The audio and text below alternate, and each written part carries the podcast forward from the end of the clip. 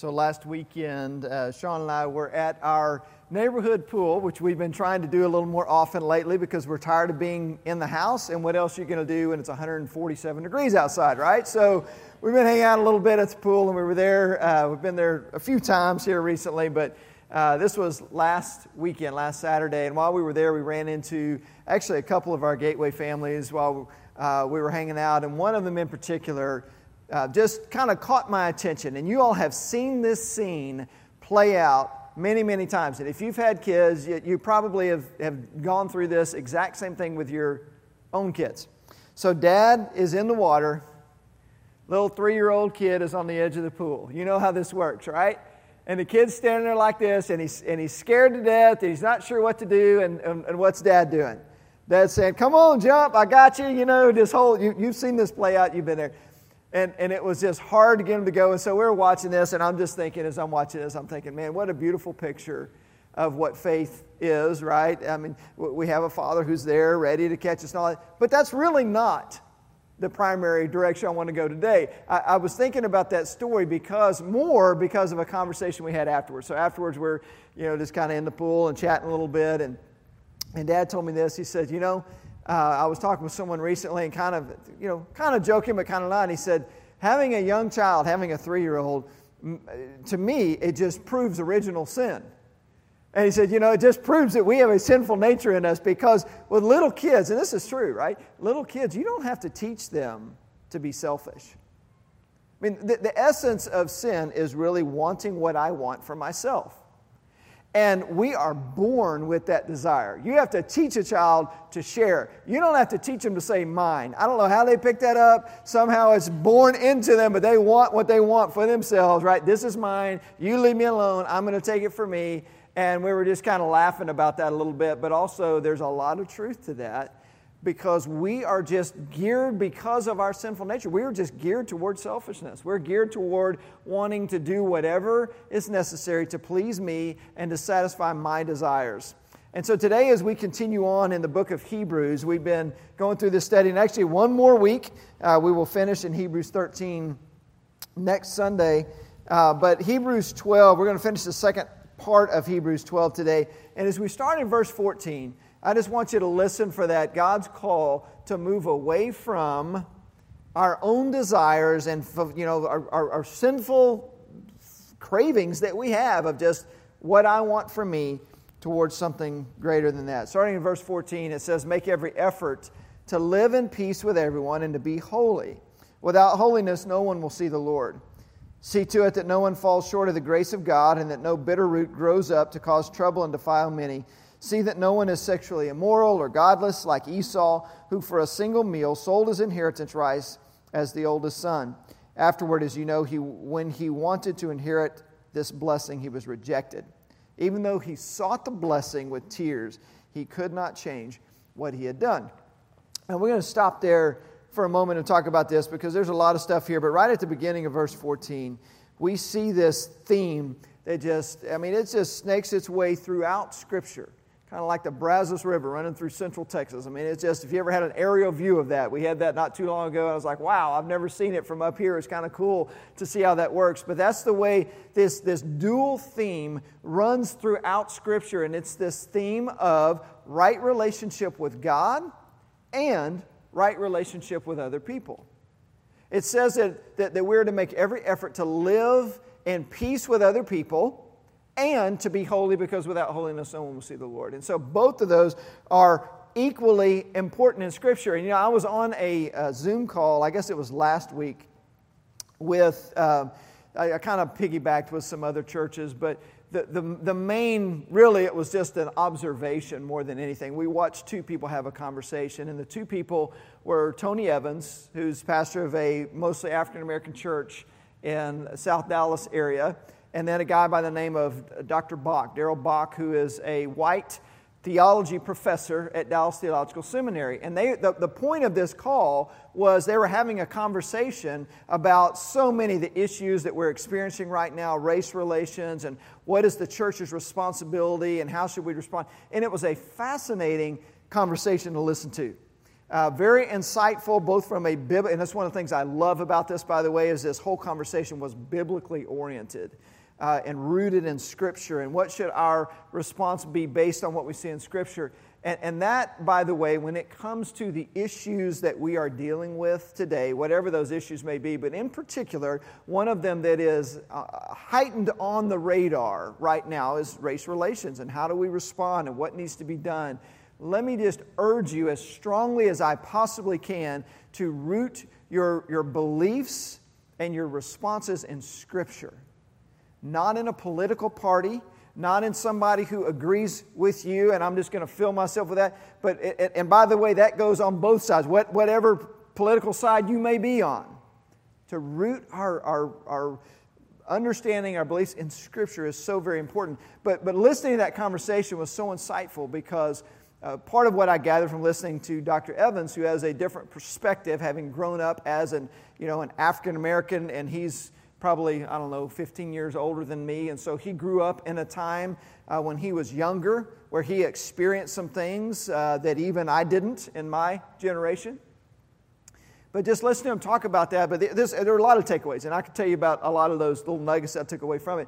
But here was one of them that really stuck with me more than anything, was this idea that he had brought up that, that, that justice and righteousness are these two equally important themes in Scripture.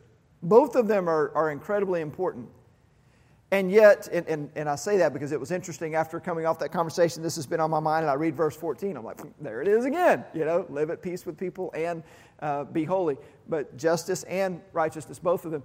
Uh, but but here's what he said, and it, and it was like, man, this just really was convicting to me. He said, in most predominantly white churches, the emphasis is almost solely on righteousness and very little on justice. And that's true, if you stop and think about it. And he made a great point, too. He said, the one just, you know what the one justice issue that most white churches feel passionately about? It's abortion. That's the one issue. And it should be. It's an important issue. But that is a justice issue. And most predominantly white churches are like, yeah, we're all on board with that. You know, we want to protect the unborn. We want to do what we can. We should. That's, that's valuable. It's important. But everything else, he said, kind of gets pushed to the side, and it's it's less important. I thought, yep, that's there's a lot of truth to that. So opening this this passage and, and starting there, um, for me, it just it was a reminder of the importance of our role and, and just responding from a biblical standpoint. And by the way, let me say this too. There's a lot of craziness going on when it comes to how to respond to this issue on both sides. There's a lot of just silly stuff out there happening right now. But don't let the silliness for whatever side you find yourself on and go, oh, well, see, this is what the other side is like, so I'm going to totally write them off. I'm not going to have a conversation. I'm not going to consider anything. And that's the danger that we have. Yes, we should ignore the silliness, and it needs to be dealt with, but there's still an issue that needs to be addressed that's underlying beneath that as well. So that's this whole beginning here. Live in peace with everyone, but also make this this effort to be holy. So how do you do that? Here's the first thing, is that we have to depend on God's grace. Verse fifteen says, see to it that no one falls short of the grace of God. If we are attempting to do this in our own effort, or one of the, the main issues in the book of Hebrews, as you recall, was people attempting to follow the law, and the law making them right before God. And so the thought was that if I can do everything as God says I should do it, then I'll be okay. And it's kind of this self-justification kind of thing. And, and, and the book of Hebrews is very clear. We can't do that. That's the whole point of, you know, the sacrifice and the previous chapters. We won't go back over all that, but the, you know, the one sacrifice, the once for all sacrifice, and Jesus and all that.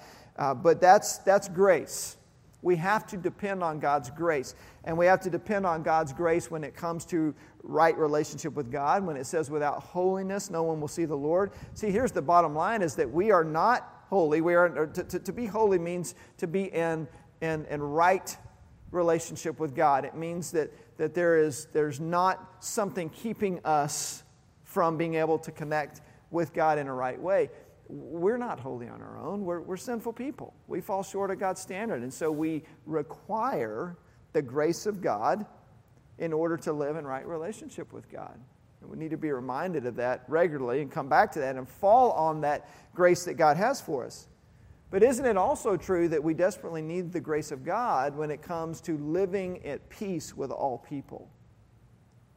Because our tendency is, when something is not right, then we, you know, if we've been treated wrongly, is to want to give it back, right? You, you hurt me, I hurt you back. One of the, the very specific ways that we can respond with God's grace is that when we are hurt, is not to return that. You know, Jesus talked about that, didn't he? He talked about turning the other cheek. That doesn't mean that you just allow yourself to get trampled on, that you have no boundaries, but it does mean that inwardly we refuse that temptation to, man, I'm just going to lash out and I'm going to, I'm going to, you know, get back at you. Uh, th- there is a proverb that we come back to frequently in our household because it's an important one. It's Proverbs fifteen one. Test your, your, your Bible scholar here. Is it up? Oh, nope. Yep, there we go. I was going to ask if you knew what it said. Make sure it wasn't on the screen yet, but here it is. If you don't know this proverb, you need to memorize this one, maybe put it up in the house somewhere. A gentle answer turns away wrath, but a harsh word stirs up anger. Such a, a simple little statement, but there's so much wisdom to that. And, and isn't that true? That a so often just a gentle answer, which I would associate a gentle answer with being an expression of God's grace.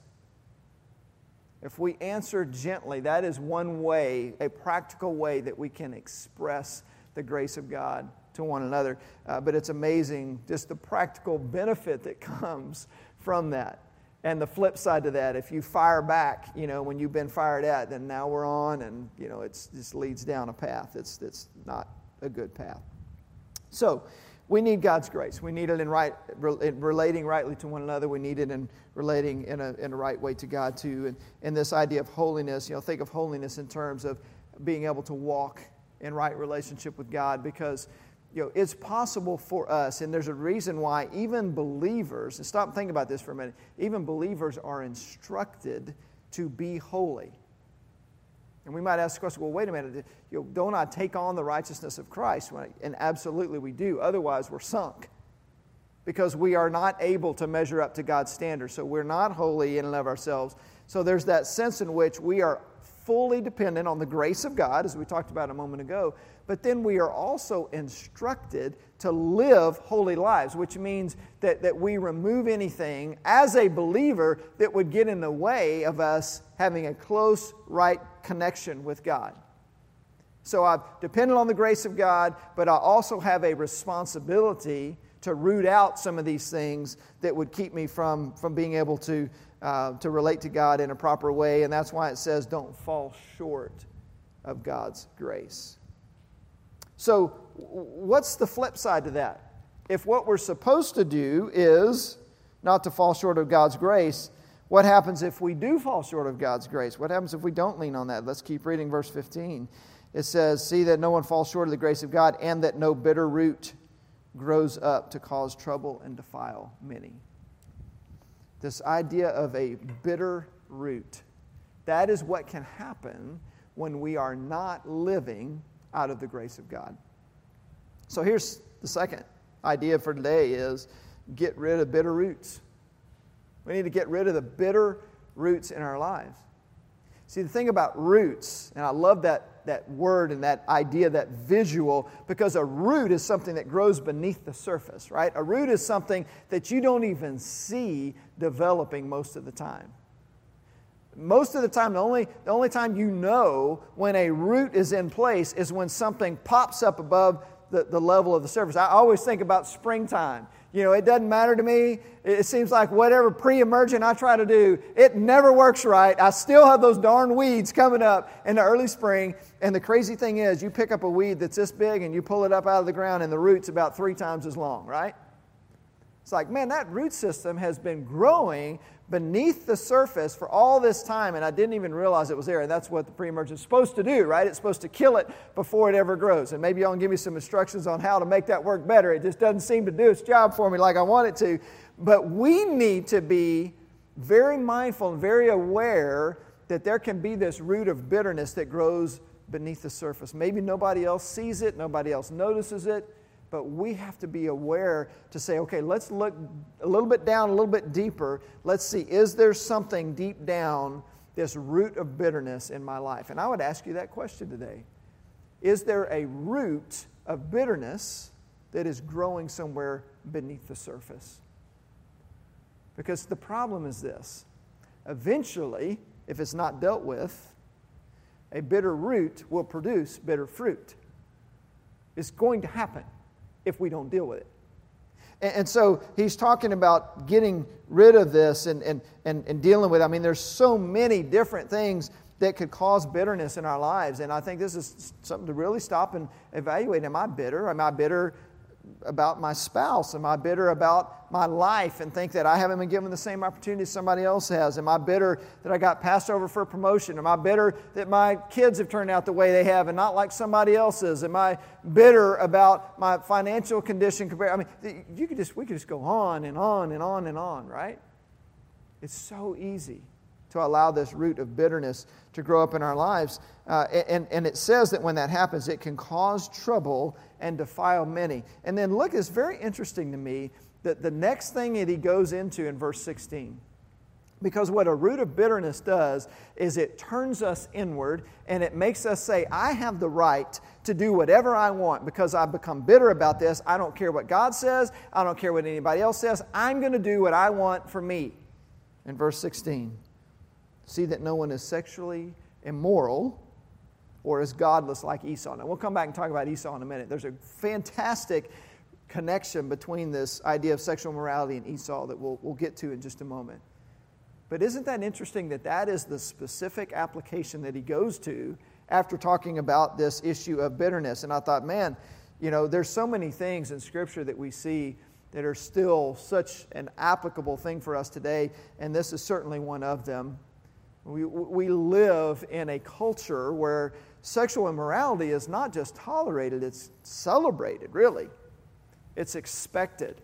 As a single person, if you're a single person waiting for marriage and you're wanting to, to maintain that purity, that is a difficult thing to do, and you're surrounded by people who are not doing that and are very open about not doing that, and, and you feel this pressure. And by the way, you're not the only one who is maintaining your purity. It feels like that at times, I'm sure. You're really not. But you are surrounded by a lot of pressure. As a married person, it doesn't go away.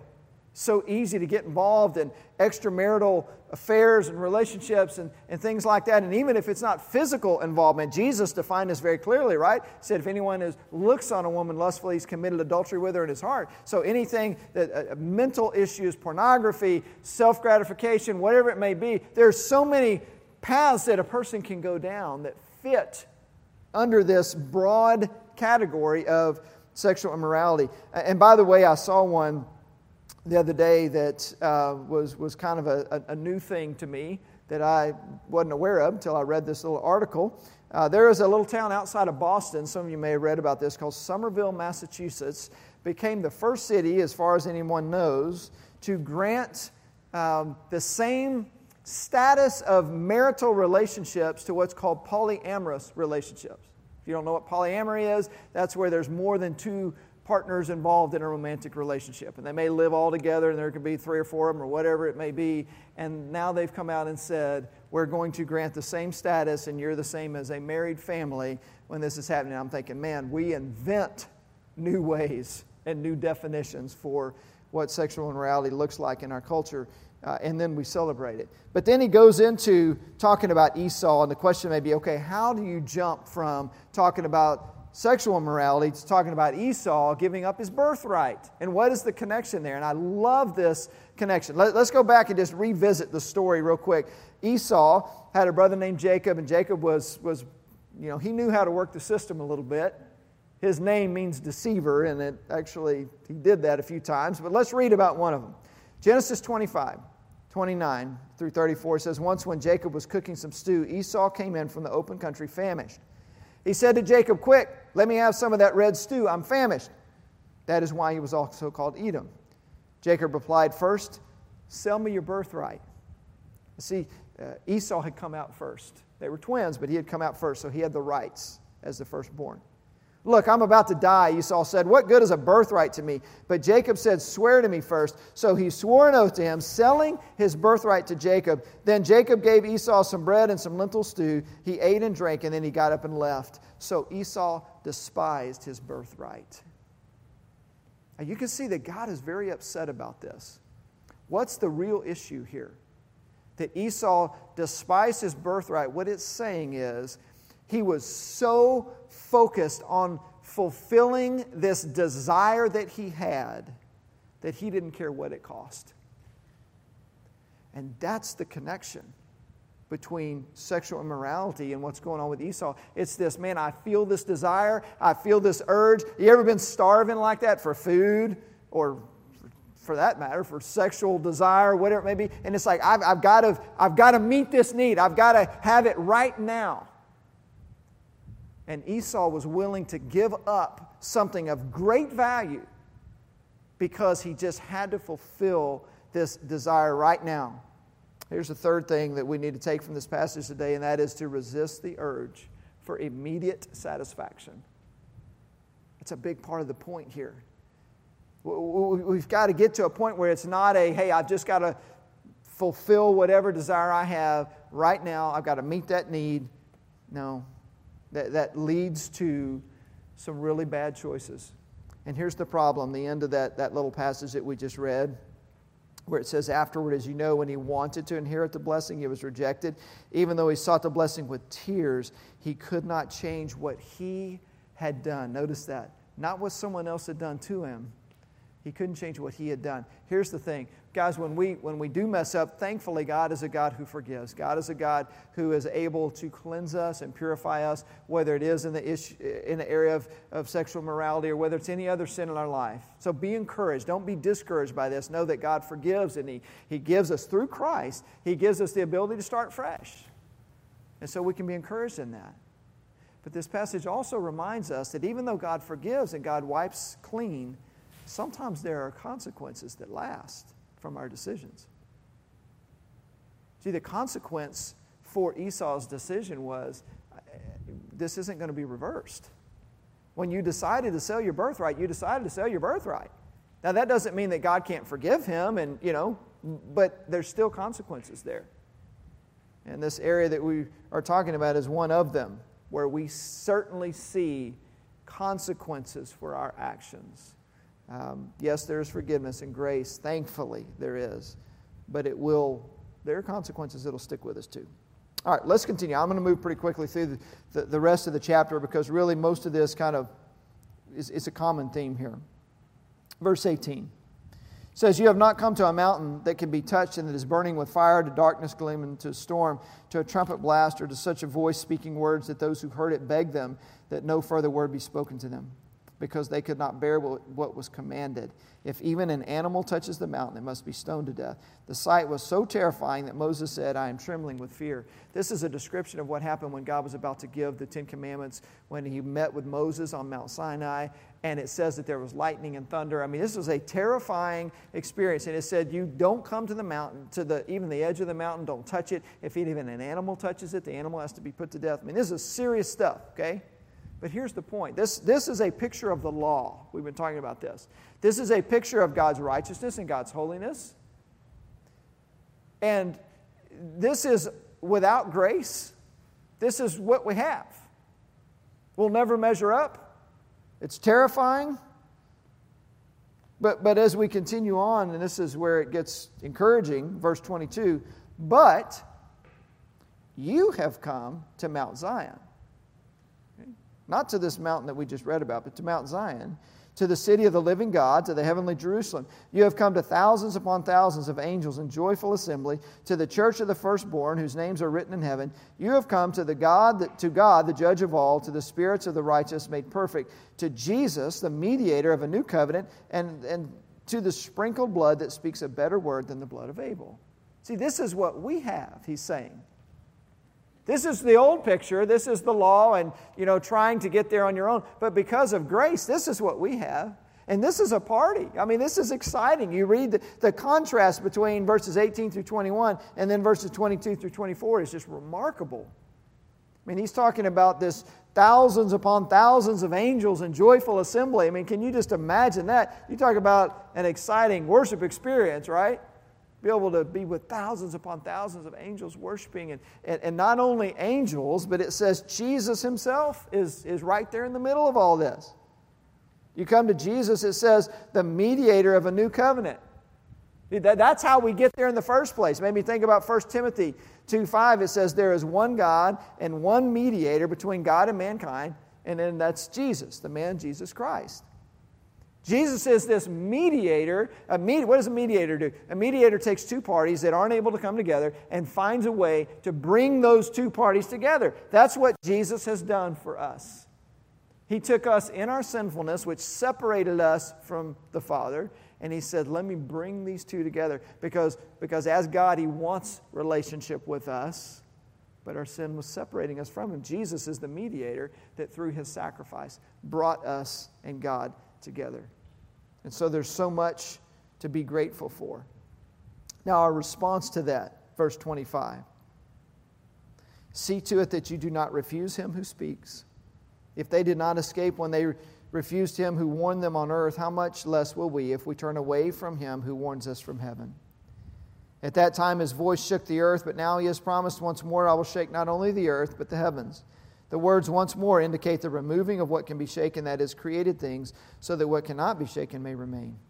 Therefore, since we are receiving a kingdom that cannot be shaken, let us be thankful, and so worship God acceptably with reverence and awe, for our God is a consuming fire. So how do we worship God appropriately?